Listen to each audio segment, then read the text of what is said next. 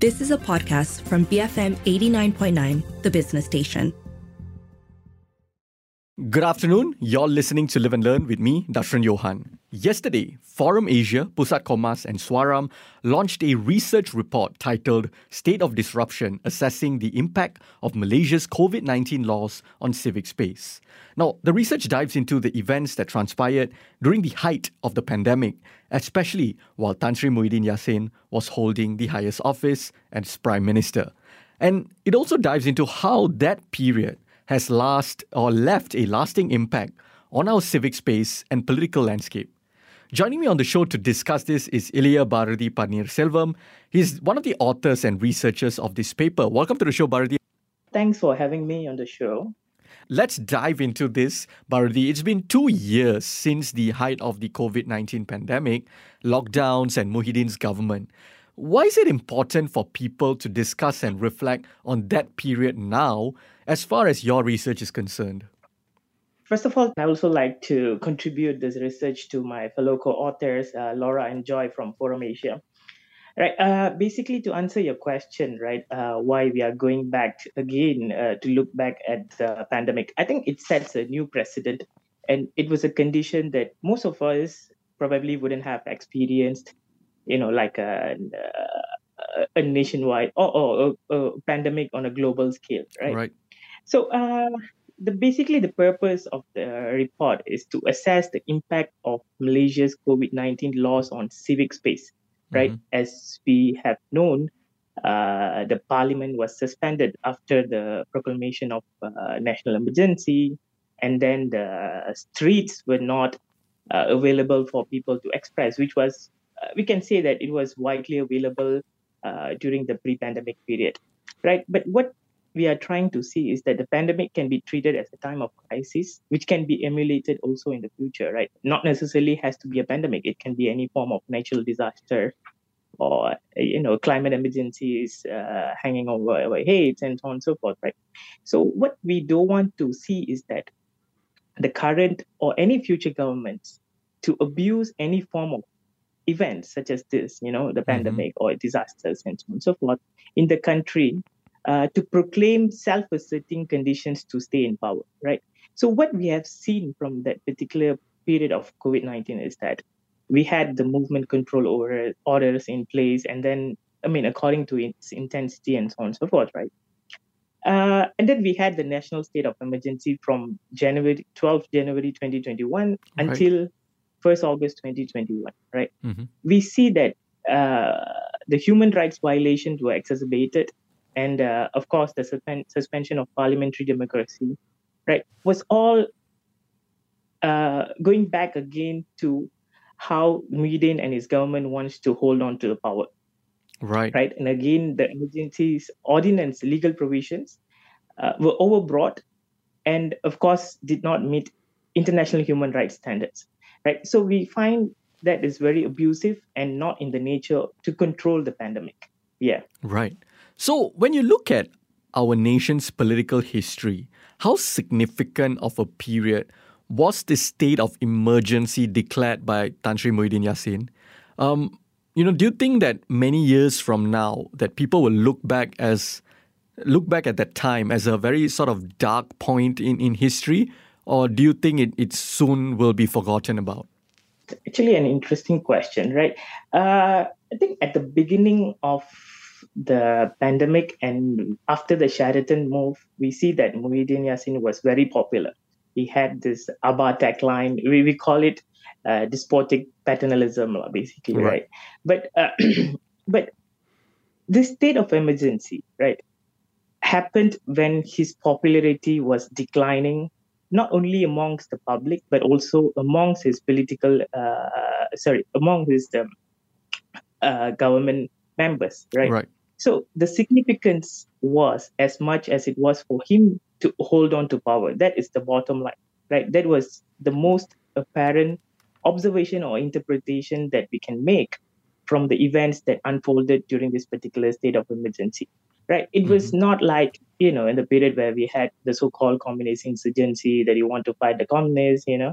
Right. This is not such situation because when we spoke to our uh, participants, you know, from whether the social activists or the SUHAKAM, former SUHAKAM commissioners, for example, right? They argued that uh, this particular state of emergency was to consolidate power and prevent any attempts by removing any oversight of the parliament. Right. Right. And the suspension of parliament made it impossible uh, not only to unseat this government, uh, but also to check whether the gov- current government still has the majority support. As I said, I think uh, right at the end, uh, just before he resigned, and uh, his government was, uh, I mean, the, the entire cabinet were resigned. The the the, um, the clashes amongst uh, Perikatan Nasional at that point of time was already visible. Two people had withdrawn their support openly. Zahid Hamidi was claiming that they don't have a role to play uh, in in the increasing number of uh, what do you call the uh, cases and Right. COVID nineteen cases and so on and so forth. Yeah, so so this is what we have seen. The significance was to hold on to power. There was Right. nothing relevant to the context of the pandemic. Yeah. So, um, you talk about how you know there is a, a sort of um his policies or the policies of the government of that time um had Mhm. you know made serious damages to ci- uh, civic space and and whatnot. Could you give us some examples of the policies and and how civic space was impacted because of that? So, uh, not only in terms of policies, right? We see after the state of emergency, for example, the suspension of parliament through executive orders, right?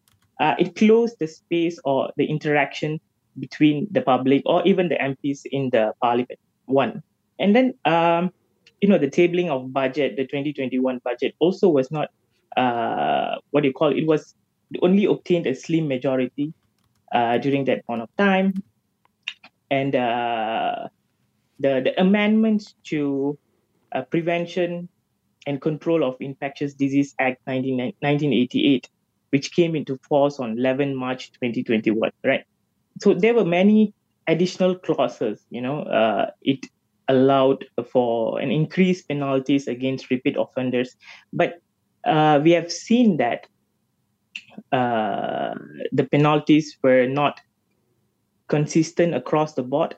It was different. The amount was different, for example, you know, the compounds and everything.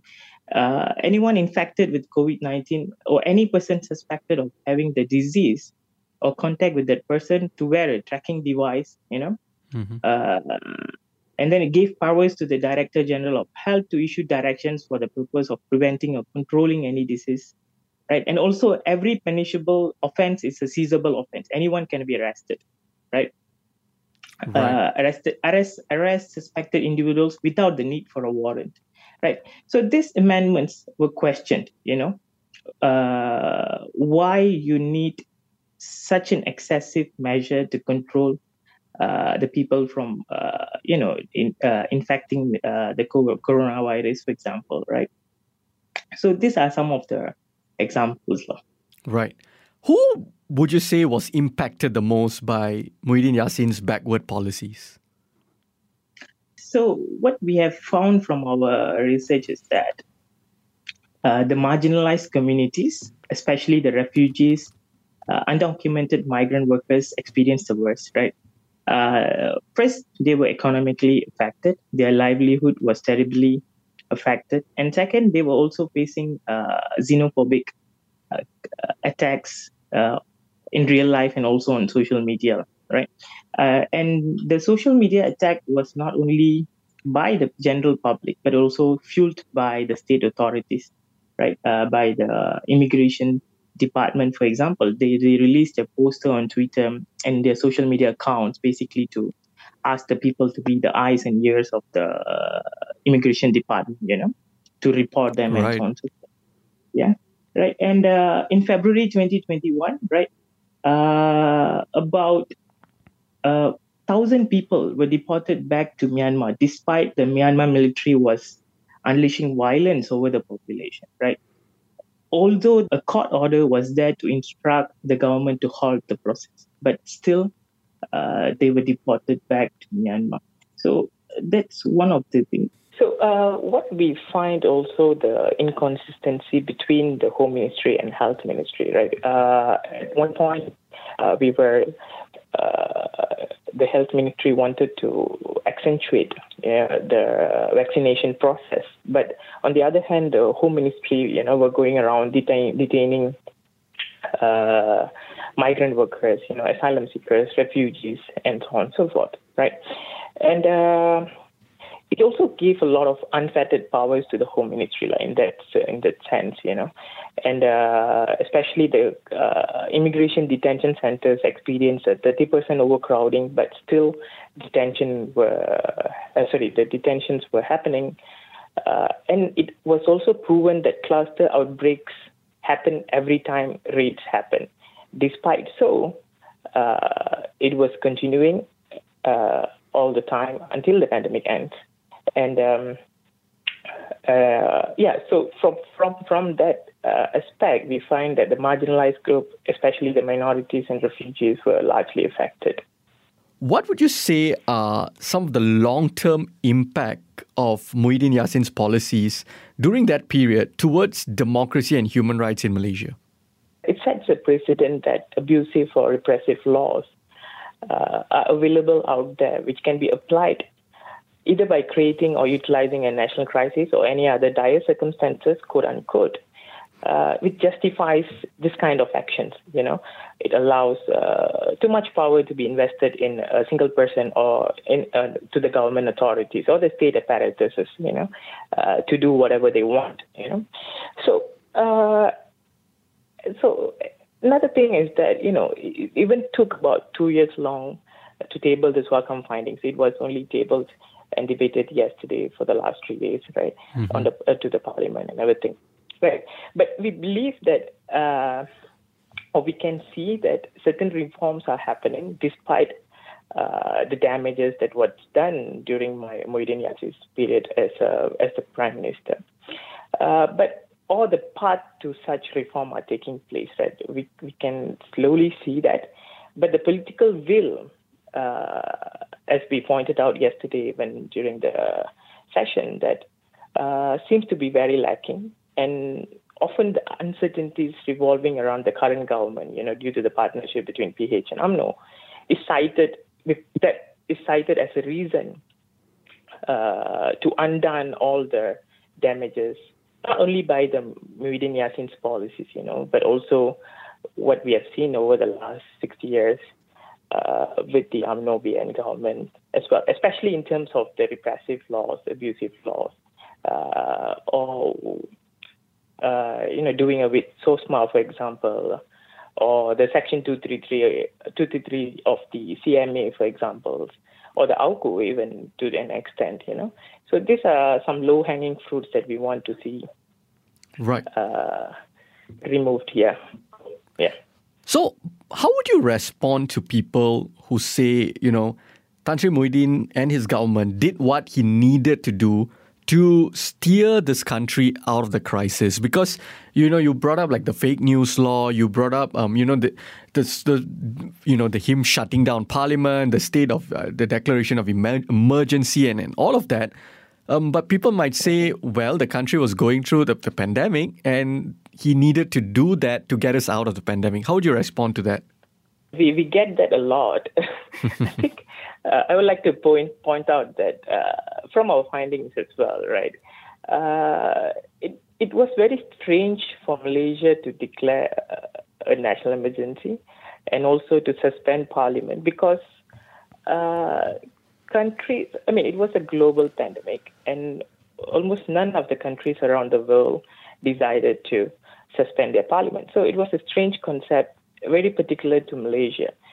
And of course, we have to look back at the uh, social political context of what was happening in Malaysia at that point of time, not only the COVID, right, the political turmoil and everything, right. On the other hand, right, it gave a lot of powers to this one sole person, right, Tan Sri Muhyiddin Yassin at that point of time, right, who was making decisions unchallenged and powers to enact laws that were not debated in the parliament, right.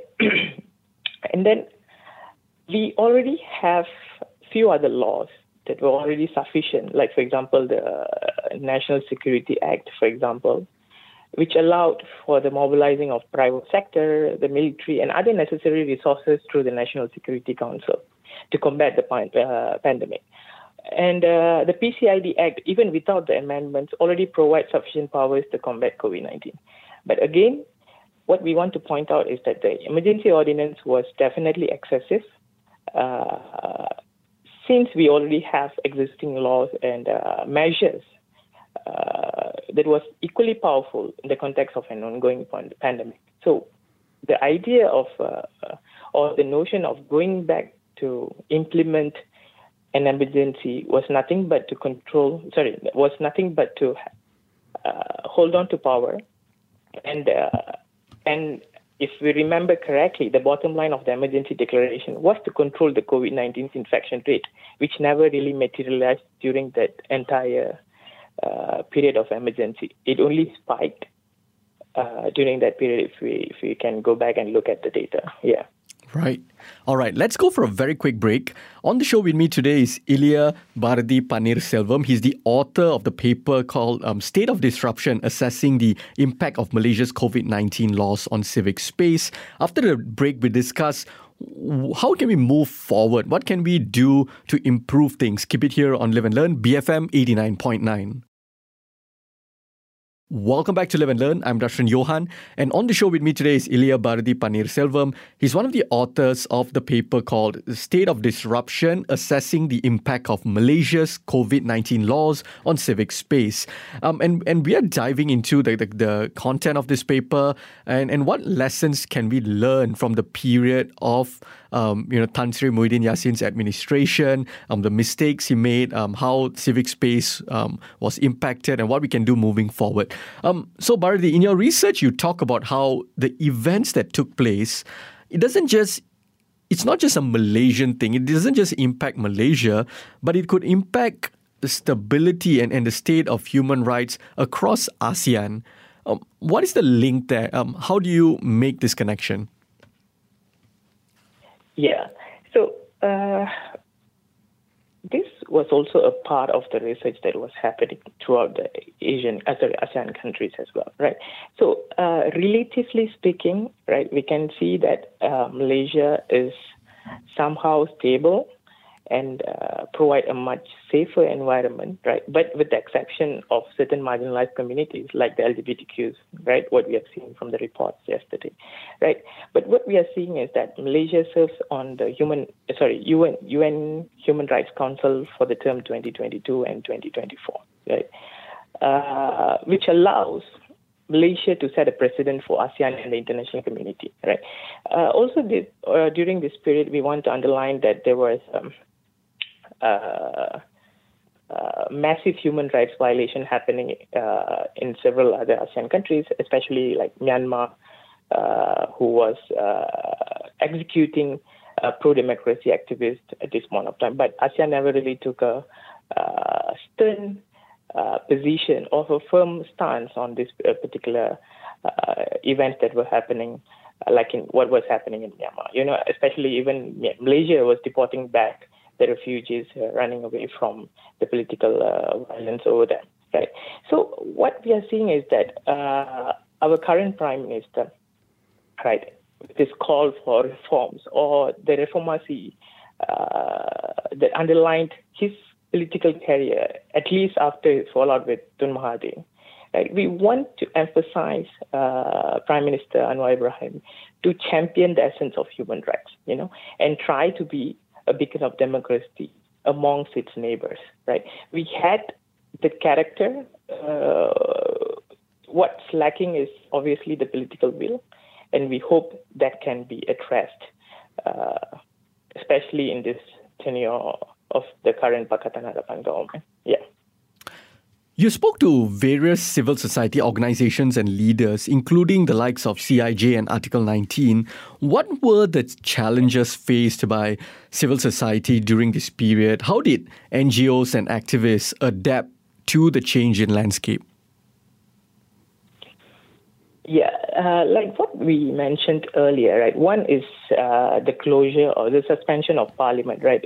Uh, diminished any prospect of interaction uh, between uh, CSO actors uh, or concerned individuals, you know, any stakeholders to have an interaction with their uh, uh, with the policymakers or the lawmakers at the parliament. That's one. Second is, of course, uh, the pandemic itself uh, posed a lot of limitation, right? You can't actively organize people on the grounds and, uh, you know, moving around, conducting uh, conscientizing efforts, you know, awareness campaigns or whatever, right?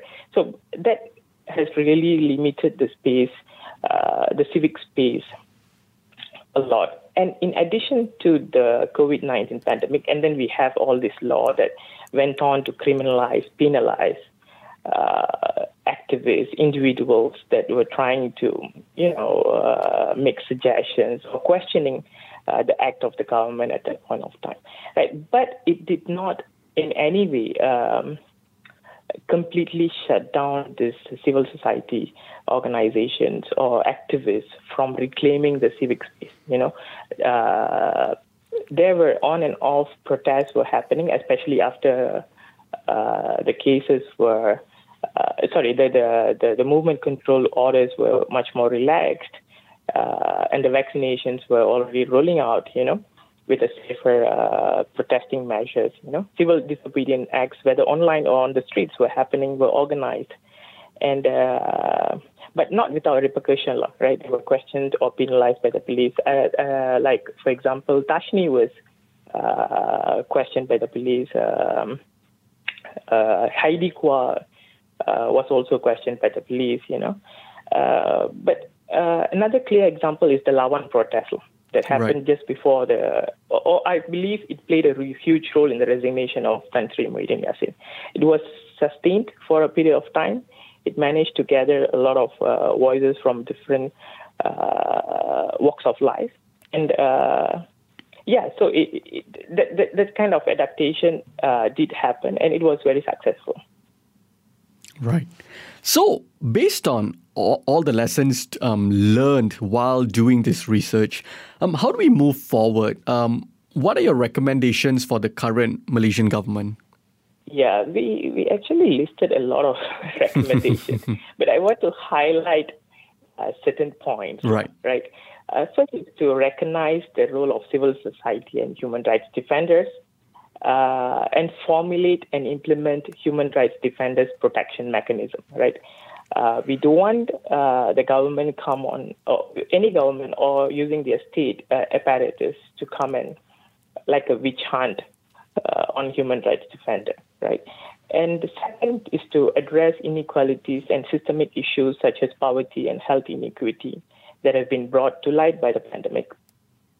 And uh, attend to the concerns raised by contract doctors in the public healthcare, right? We have seen during the pandemic that uh, how essential is public healthcare for the people, right? And uh, their concerns, the concerns raised by contract doctors must be heard, and a solution must be uh, devised. And of course, promote transparency and accountability in governance by providing a platform for open dialogue and exchange of ideas between MP, civil society, and communities. And uh, also stay committed to the reform commitments made by the government. So that's that, that's very crucial. Uh, uh, what, what, some of the recommendation to the government. Yeah. How big of a role does Suhakam play in you know this discussion of civic space in human rights? Um, and what should they do moving forward? Because you have uh, in your uh, paper, you also included some recommendations for Suhakam. The, the, the rationale is that SUHAKAM is the national human rights institution. Right. And uh, because of that, uh, they have the utmost responsibility in promoting and defending human rights in Malaysia, right? Uh, and they they are the bridge between the government institutions, the government, and also uh, the civil society actors, the civil society organization activists, the people, the communities, and everyone else, right? So they must play a role as a consolidating body, right? Uh, where we want them to be proactive, you know, because of their direct access, you know, they can do the visitation, prison visitation, come up with the reports, you know, they can table them, can debate, uh, put it into the public domain and everything else, right?